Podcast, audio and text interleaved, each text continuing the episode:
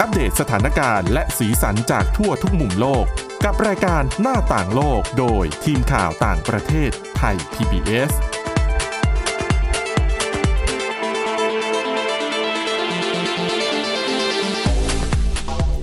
สวัสดีค่ะ คุณผู้ฟังขอต้อนรับเข้าสู่รายการหน้าต่างโลกค่ะ วันนี้เรายังคงมีเรื่องราวข่าวสารหลากหลายที่น่าสนใจมานำเสนอเช่นเคย วันนี้พบกับคุณวินิษฐาจิตกรีและดิฉันสวรักษ์จากวิวัฒนาคุณค่ะ สวัสดีค่ะ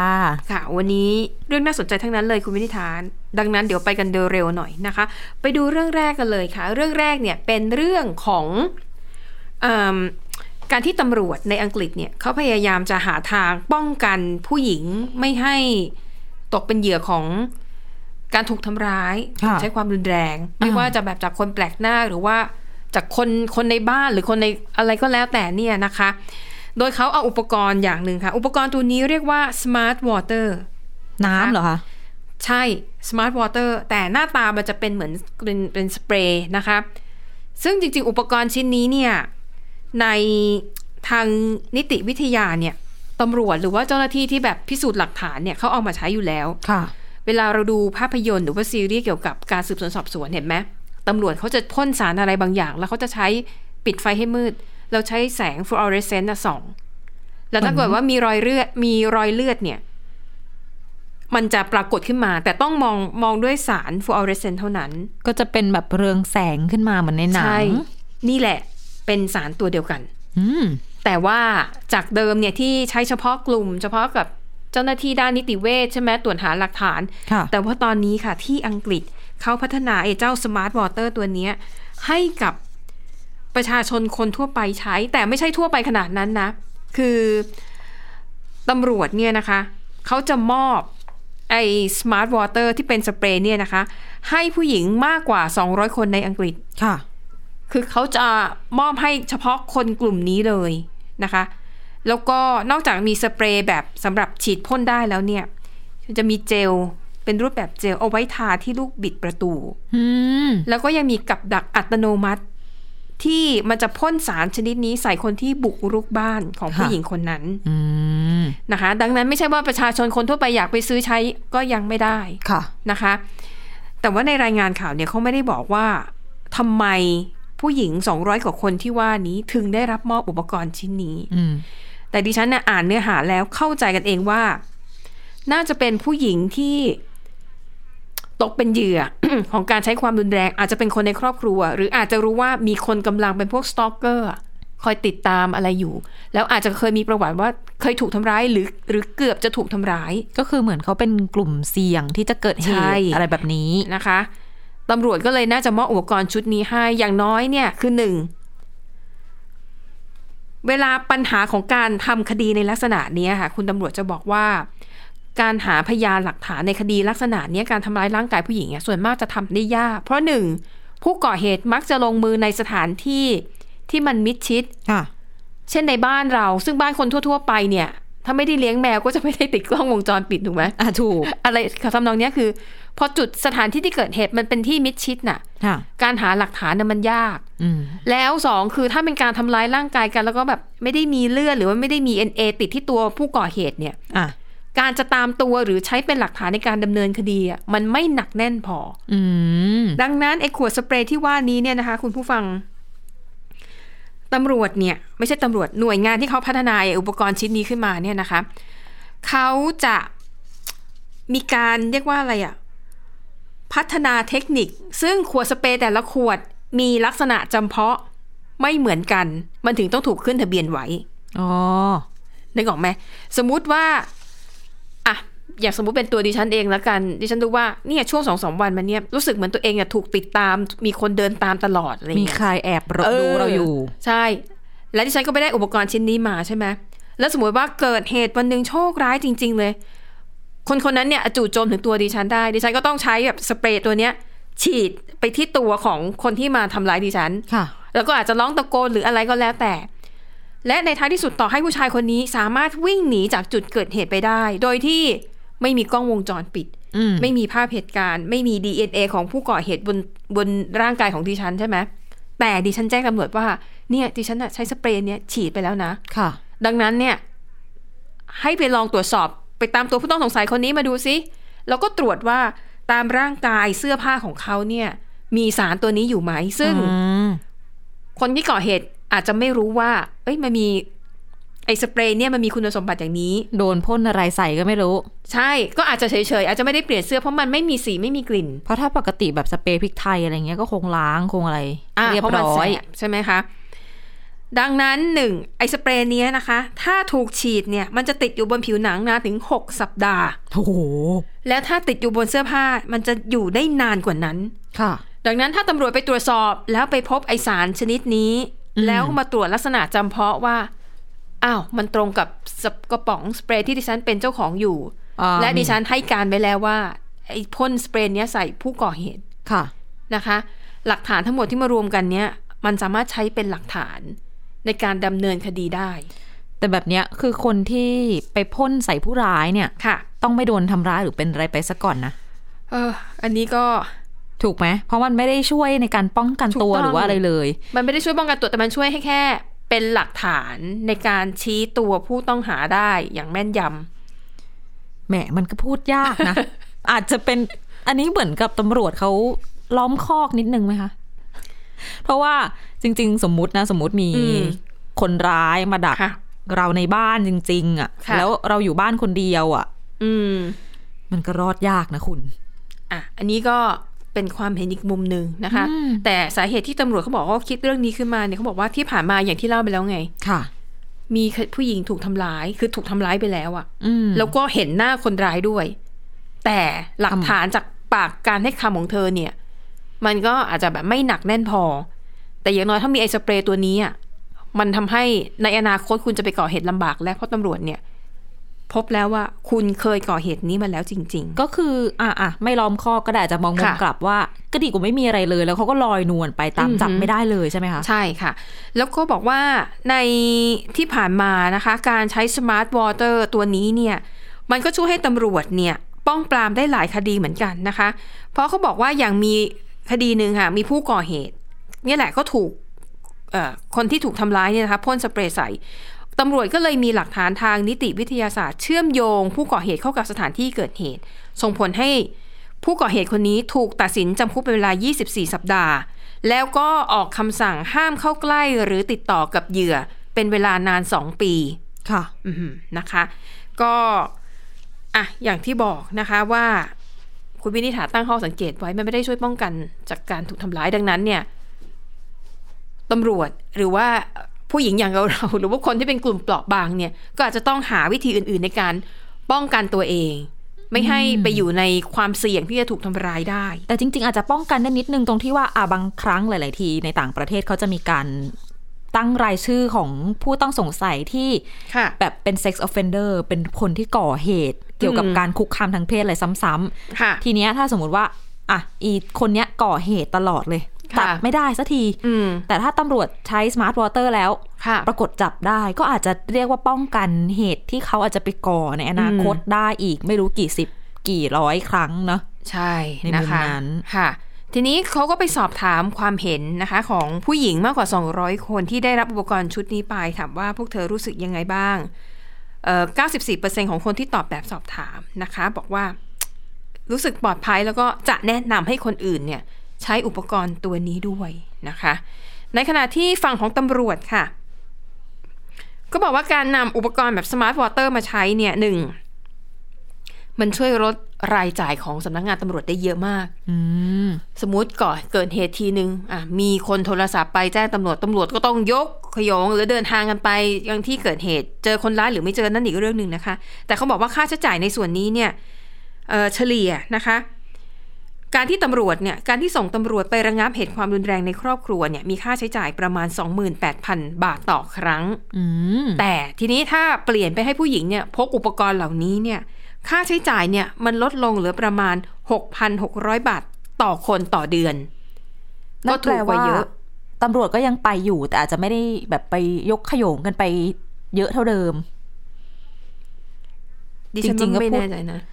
จริง ๆ ก็พูดยากเหมือนกันนะ อืม ถ้าบอกว่ามีสมาร์ทวอเตอร์แล้วแต่ว่า โอ้โห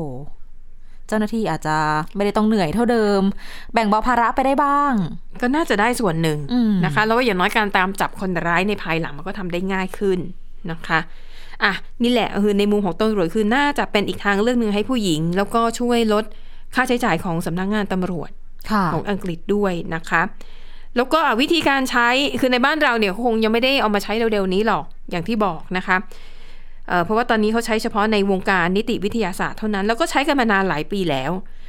นะคะ แล้วก็วิธีการใช้งานค่ะ เล่าให้ฟังเป็นความรู้แล้วกันเขาบอกว่า การใช้ smart water นะคะ ก็คือการนำสารเนี่ยซึ่งมีทั้งในรูปแบบของเจลของสเปรย์เนี่ยทาไว้ตามของมีค่าต่างๆ พอมันแห้งแล้วเนี่ย เราจะมองไม่เห็นเลยนะคะ แต่มันจะเรืองแสงเมื่อถูกส่องด้วยเครื่องฉายรังสี ค่ะ ดังนั้นหมายความว่าถ้าคุณมีสมบัติมีค่า แล้วเกิดหายไปหรู้ถูกขโมยไป อย่างน้อยเวลาไปตามหาตามโรงรับจำนำหรืออะไรก็แล้วแต่ โอ้โห คุณก็สามารถเอาไอ้สเปรย์ที่คุณมีอยู่เนี่ย เอามาอ้างอิงได้ว่า ให้ตำรวจนะเข้าไปตรวจ ลักษณะจำเพาะ ค่ะ ของสเปรย์ที่คุณมีอยู่กับสเปรย์ที่มันถูกพ่นอยู่บนข้าวของมีค่าต่างๆ มันตรงกันไหม อืม อย่างน้อยถ้ามันตรงกันก็ยืนยันได้แล้วว่าอ่ะอันนี้เป็นสมบัติของคุณที่ถูกขโมยมา ค่ะ นะคะ อันนี้ก็เป็นการนำเทคโนโลยีมาใช้เพื่อเพิ่มความปลอดภัยให้กับผู้หญิงโดยเฉพาะอย่างยิ่ง คนที่มักจะตกเป็นเหยื่อจากการถูกทำร้าย อืม นะได้เหตุการณ์รุนแรง ก็ถึงได้ถ้าพ่นประตูไว้แล้วโจรจับประตูมันก็ต้องติดมือโจรไปใช่ไหม ถูกต้อง อ๋อ เว้นแต่โจรใส่ถุงมือแล้วถอดถุงมือทิ้ง โอ้ยจบเลย อ่ะนะคะก็อ่ะเป็นข้อมูลแหละน่าสนใจเดียวมาเล่าให้กันฟังค่ะไปดูอีกเรื่องหนึ่งก็เป็นเรื่องเกี่ยวกับชีวิตเหมือนกันนะคะทีนี้เอ่อในช่วงที่โควิด -19 ระบาดรุนแรงเนี่ยนะคะสิ่งที่ทุกคนจะคอยจ้องในแต่ละวันคือจำนวนผู้ติดเชื้อรายใหม่จำนวน ค่ะ ผู้เสียชีวิต แต่เขาบอกว่าจริง ๆ แล้วเนี่ยไม่ใช่เฉพาะแค่โควิด -19 นะที่ทำให้มนุษย์เสี่ยงต่อการเสียชีวิต มันยังมีปัจจัยอื่นๆ หรือภัยในรูปแบบอื่นที่ ทำให้มนุษย์เสียชีวิตได้ และเผลอๆเสียชีวิตมากกว่าโควิด -19 ด้วยซ้ อืม ำนะคะ นั่นก็คือมลพิษเนี่ยแหละ อืม ใกล้ๆตัวเราเลย ค่ะ คือเราจะคิดว่าเอาปี 2 ปีที่ผ่านมาเนี่ยยอดเสียชีวิตจากโควิด -19 โอ้โหหลายล้านมากนะคะ ค่ะ แต่รายงานล่าสุดที่หน่วยงานด้านสิ่งแวดล้อมขององค์การสหประชาชาติเนี่ย ตีพิมพ์ออกมาเขาเปิดเผยออกมาบอกว่า ถ้าดูตัวเลขการเสียชีวิตในระดับโลกเนี่ย ที่เกิดจากมลภาวะที่ไม่ว่าจะเป็นจะมาจากอ่าภาครัฐ ภาคเอกชนอะไรต่างๆ เนี่ยนะ ปรากฏว่าทำให้มีคนเสียชีวิตก่อนวัยอันควรเนี่ยนะคะ ปีหนึ่งเนี่ย มากกว่า 9 ล้านคน ฮะ ทั่วโลก ก่อนต้องบอกว่าเสียชีวิตก่อนวัยอันควรนะ ค่ะ เนื่องจากมีมลภาวะอะไรเป็นปัจจัย อันนี้หมายถึงมลพิษโดยทั่ว ๆ ไปใช่ไหม มันจะมีแยกแบบนี้ค่ะ มลภาวะที่ว่าเนี่ยก็จะมีประกอบไปด้วยพวกเอ่อสารฆ่าแมลงต่าง ค่ะ ๆ พวกพลาสติก พวก อืม ขยะอิเล็กทรอนิกส์ ค่ะ ซึ่งสิ่งเหล่านี้ไม่ใช่แค่มลพิษ แล้วก็มาทำลายสุขภาพร่างกายอะไรเราโดยตรงนะ แต่ว่า ค่ะ เรื่องเหล่านี้เขายังดูถึงความเชื่อมโยง ที่นำไปสู่การละเมิดสิทธิมนุษยชนและอะไรต่างๆ เป็นวงกว้างมากขึ้นด้วย นั่นทำให้เขาสรุปมาว่า มลภาวะ มลพิษเนี่ยฆ่าชีวิตผู้คนมากกว่าโควิด -19 ค่ะ อืม ถ้าดูโควิด -19 ตอนนี้ก็คนเสียชีวิตทั่วโลกประมาณ 6 ล้านคน อืม อืม แต่ว่าที่สำคัญที่หน่วยงานสิ่งแวดล้อมของ UN เนี่ยเขาออกมาเรียกร้องคือเขาพยายามบอกว่าให้ทั่วโลกเนี่ยหันมาใส่ใจกับการหาอ่าจัดการเรื่องของสารเคมีที่เป็นพิษเนี่ย ให้ ค่ะ ทันทีแล้วก็ให้ตั้งเป้าตั้งอะไรให้มันจริงจังให้มันใหญ่กว่าที่ทำอยู่กันทุกวันนี้ เพราะว่าวิธีการที่โลกเราใช้ในการจัดการกับความเสี่ยงที่เกิดจากสารพิษเหล่านี้มันเออก็ต้องบอกว่ามันล้มเหลวอะนะคะ ถึงได้เป็นอย่างที่อย่างตัวเลขที่เราเห็นอยู่ตอนนี้เนี่ย แล้วอย่างที่บอกเมื่อสักครู่นี้ ถ้าเกิดใครสงสัยว่าที่มันนำไปสู่เรื่องของการละเมิด สิทธิมนุษยชนเนี่ยมันคืออะไร มันเกี่ยวอะไร ค่ะ กันกับสารพิษ บางครั้งเนี่ย ต้องบอกว่าสิทธิในการเข้าถึงสิ่งแวดล้อมในการอยู่ในสิ่งแวดล้อม อืม ที่สะอาดแล้วก็ อืม ดีต่อสุขภาพยั่งยืนอะไรแบบเนี้ยมันก็เป็น สิทธิมนุษยชนขั้นพื้นฐานเหมือนกัน อ่ะ ดังนั้ ถู น กต้อง เออเขาก็เลยนับรวมเข้าไป อ๋อค่ะ ในนี้ด้วยนะคะ เนี่ย แล้วหน่วยงานของ UN เนี่ยเขาบอกว่าเขาพยายามจะเรียกร้องค่ะ ให้มีการห้าม ใช้สารที่ชื่อว่า polyfluoroalkyl แล้วก็ perfluoroalkyl ซึ่งเป็นสารที่ อ่ะ เอาง่าย ๆ เลยนะ เคลือบกระทะบ้านเราอะให้มัน อ่า ให้มัน ค่ะ ไม่ติด เทฟลอนอะไรอย่างนั้นเหรอ คล้ายๆ เขาไม่ได้ใช้เทฟลอนดิฉันไม่แน่ใจมันเป็นชื่อการค้าหรือเปล่า อ๋อค่ะ เขาก็เลยไม่ใช้คำนั้น แต่ถ้า เข แบบ ใช้ คน ชื่อ ทั่วไปเข้าใจว่าแบบ แต่เราก็จะรู้อากระทะเทฟลอนใช่ไหม อ่าเพราะ ที่ ว่า มันไม่ติด ใช่ อืมสารเนี้ยนะคะ ที่ชื่อสองชื่อที่อ่านยากๆเมื่อสักครู่นี้เนี่ย มันมีความเชื่อมโยงกับการก่อให้เกิดโรคมะเร็งนะคะแล้วก็ในวงการเคมีหรือว่านักสิ่งแวดล้อมเนี่ยเขาตั้งฉายาให้ว่ามันเป็น forever chemical ก็คือสารเคมีที่จะอยู่ไปแบบชั่วนิรันดร์เพราะอะไร อืม เพราะว่ามันไม่ได้ย่อยสลาย หาย ค่ะ ไปได้ง่าย ๆนะคะ ค่ะ ที่สำคัญเนี่ย คือเอาไปเทียบกับประเภทแบบโซนที่ปนเปื้อนกัมมันตรังสีกัมมันตภาพรังสีหรือว่านิวเคลียร์ได้เลยอะเพราะว่าอยู่นานอะไรประมาณนั้นเลย ค่ะ แล้วก็จริง ๆ เนี่ย โซนที่ใช้เป็นที่มีสารพวกเนี้ยปนเปื้อนเนี่ย นั่นแหละเขาเอาไปเทียบกับโซนที่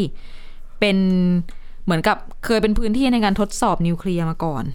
อืม ก็เลยมีการเรียกร้องเนี่ยนะคะ ให้จัดการกับ ค่ะ เจ้าสารนี้ อืม ที่สำคัญเนี่ยมันกำลังจะเป็นประเด็นในการพูดคุยในหลาย ๆ เวทีรอบโลกนะ เพราะว่าเรื่องของสิ่งแวดล้อมทุกวันนี้เนี่ยก็มี ค่ะ ทั้งอะไรนะ ภัยแล้ง ไฟป่าอะไรเห็นกันทั่วโลก ใช่นะคะเอ่อไออย่างเรื่องของสิทธิในการที่จะเข้าถึงอากาศบริสุทธิ์น้ำสะอาดนี่จริงๆเป็นสิทธิขั้นพื้นฐานจริงนะคุณวินถา แต่เราไม่ทันได้คิดถึงนะ เหมือนกับมัน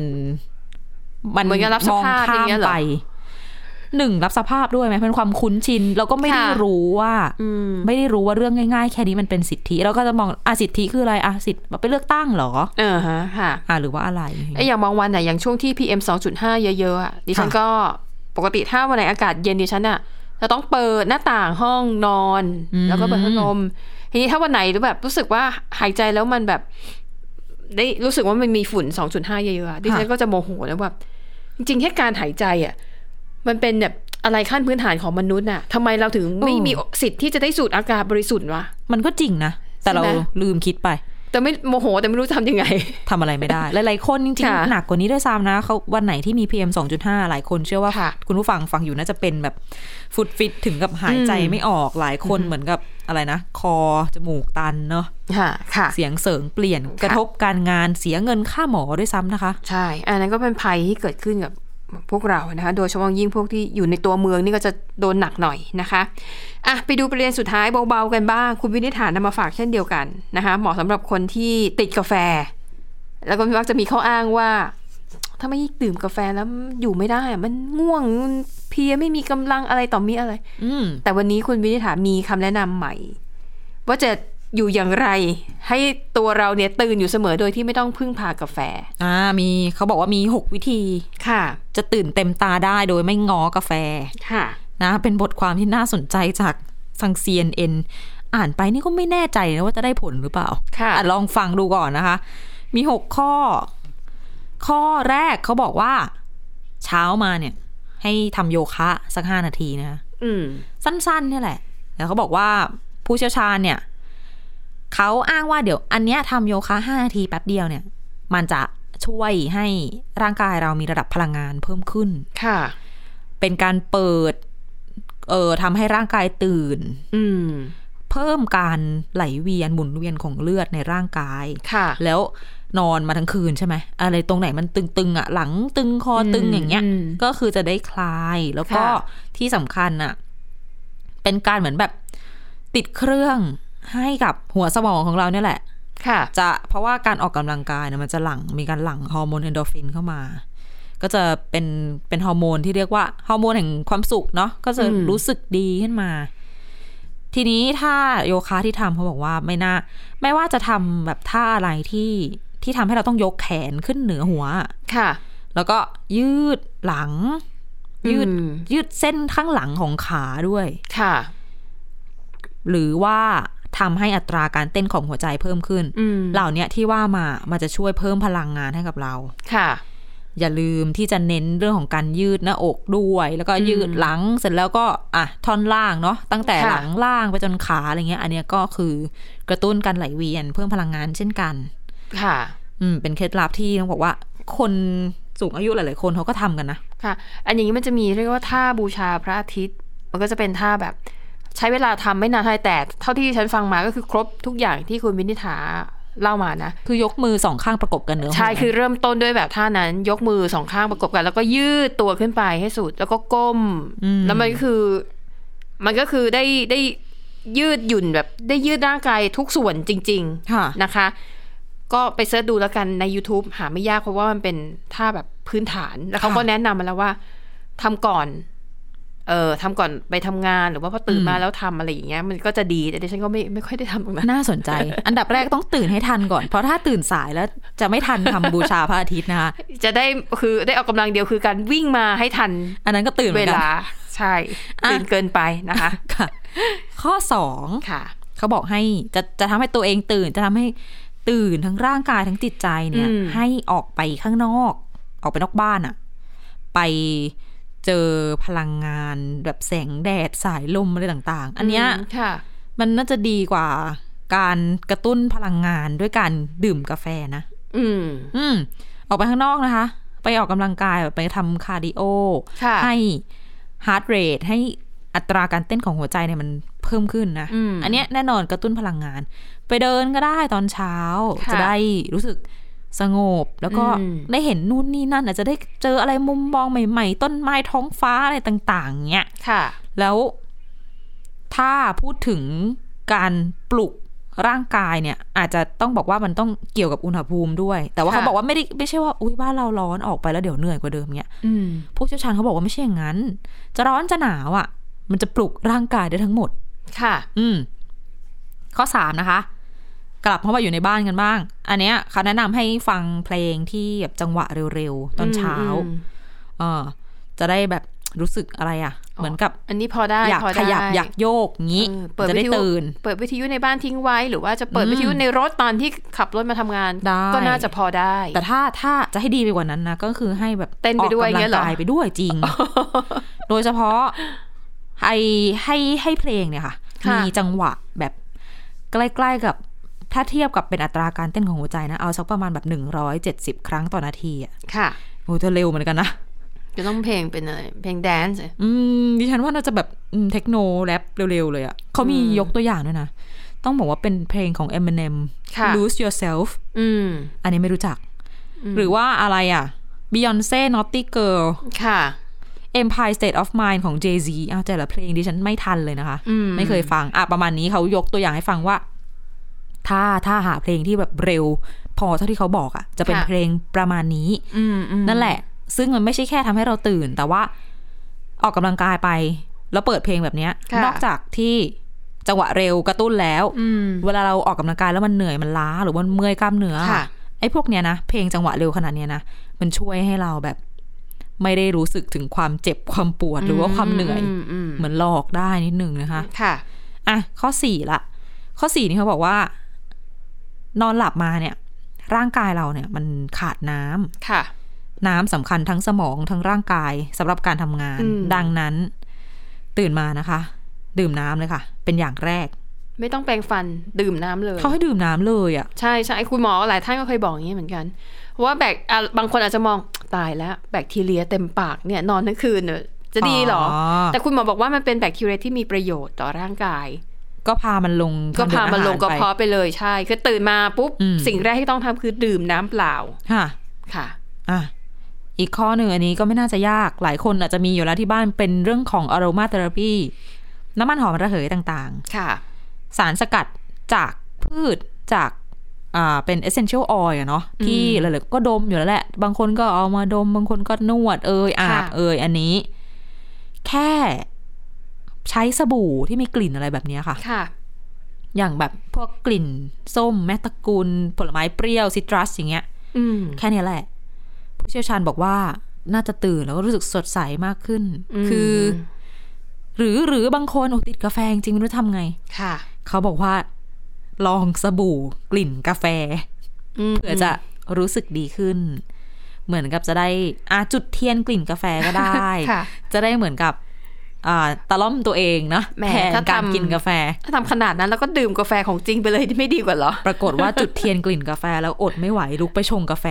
ค่ะ กลายเป็นการแบบหิวกาแฟไปกว่าเดิมอีกนะ อืม ข้อสุดท้ายนะคะ ข้อ 6 เนี่ยเขาบอกว่า เขาตั้งชื่อว่า snack smart คือการกินจุบกินจิบกินขนมอย่างชาญฉลาด ค่ะ ซึ่งแน่นอน การรับประทานอาหารที่ดีต่อสุขภาพต้องเต็มไปด้วยโปรตีน อืม ไขมันที่ดีนะคะ แล้วก็บรรดาแบบไฟเบอร์ เส้นใยต่างๆ ที่ได้จากคาร์โบไฮเดรตซึ่งมันจะช่วยช่วยแบบปล่อยพลังงานเข้าสู่ร่างกายผ่านระบบ ค่ะ ย่อยอาหารของเราแบบค่อยๆ ช้าๆ นะคะ อืม ซึ่งเขาก็แนะนำว่าอ่าสแน็คที่ควรจะกินเวลาเช้าๆ อย่างนี้อะนะ น่าจะเป็น cottage cheese อืม ที่มีไขมันต่ำห ค่ะ รือจะเป็นโยเกิร์ตก็ได้ ค่ะ โยเกิร์ตอาจจะใส่เบอร์รี่เข้าไปใส่กราโนล่า หรือว่าแบบ อืม วอลนัทอันนี้ฟังดูเป็นอาหารฝรั่งมาก แต่ว่าเดี๋ยวนี้บ้านเราก็กินกันเยอะขึ้นแล้วนะคะ ค่ะ ถั่วที่แบบมีไขมันที่มีประโยชน์ต่าง อืม ๆ เหล่านี้เนี่ยกินง่ายตอนเช้าแล้วก็ให้พลังงานดี มีโปรตีน อืม มีไฟเบอร์อะไรต่างๆ แทนการกินไข่สำหรับใครที่แบบโอ้โหกินไข่ทุกเช้าเลยเบื่อแล้วอย่างเงี้ย อื และมีตัวเลือกอื่น ๆ มาเผื่ออย่างเช่นอะโวคาโดทำขนมปังก็แทนที่จะใส่แบบอย่างอื่นอะแฮมเหิมที่เป็นของที่มันแบบผ่านกระบวนการมาเยอะๆอะ ค่ะ อาจจะใส่แบบอะโวคาโดแทน อืม อ่าหรือว่าจะเป็นพวกข้าวเช้าแบบแอปเปิลเบอร์รี่ใส่กับพวกเอ่อซีเรียลที่ ค่ะ ที่ออร์แกนิกต่างๆเนี่ยก็ได้เหมือนกัน อืม จะได้ นค ตื่น ค่ะ และอร่อยด้วย ฟังดูดี ฟังดูดีนะคะ แต่ว่า น่าจะ อ่ ทำยาก คุณผู้ฟังลองดูแล้วกัน บางท่านอาจจะ พอปรับให้เข้ากับรูปแบบวิถีชีวิตของตัวเองได้นะคะ เอาละค่ะ และทั้งหมดนี้คือรายการหน้าต่างโลกนะคะ ขอบคุณสำหรับการติดตาม หมดเวลาแล้วกลับมาพบกับเราสองคนและทีมงานได้ใหม่ในตอนหน้า สวัสดี ส ค่ะ วัสดีค่ะ Thai PBS podcast. View the world via the voice.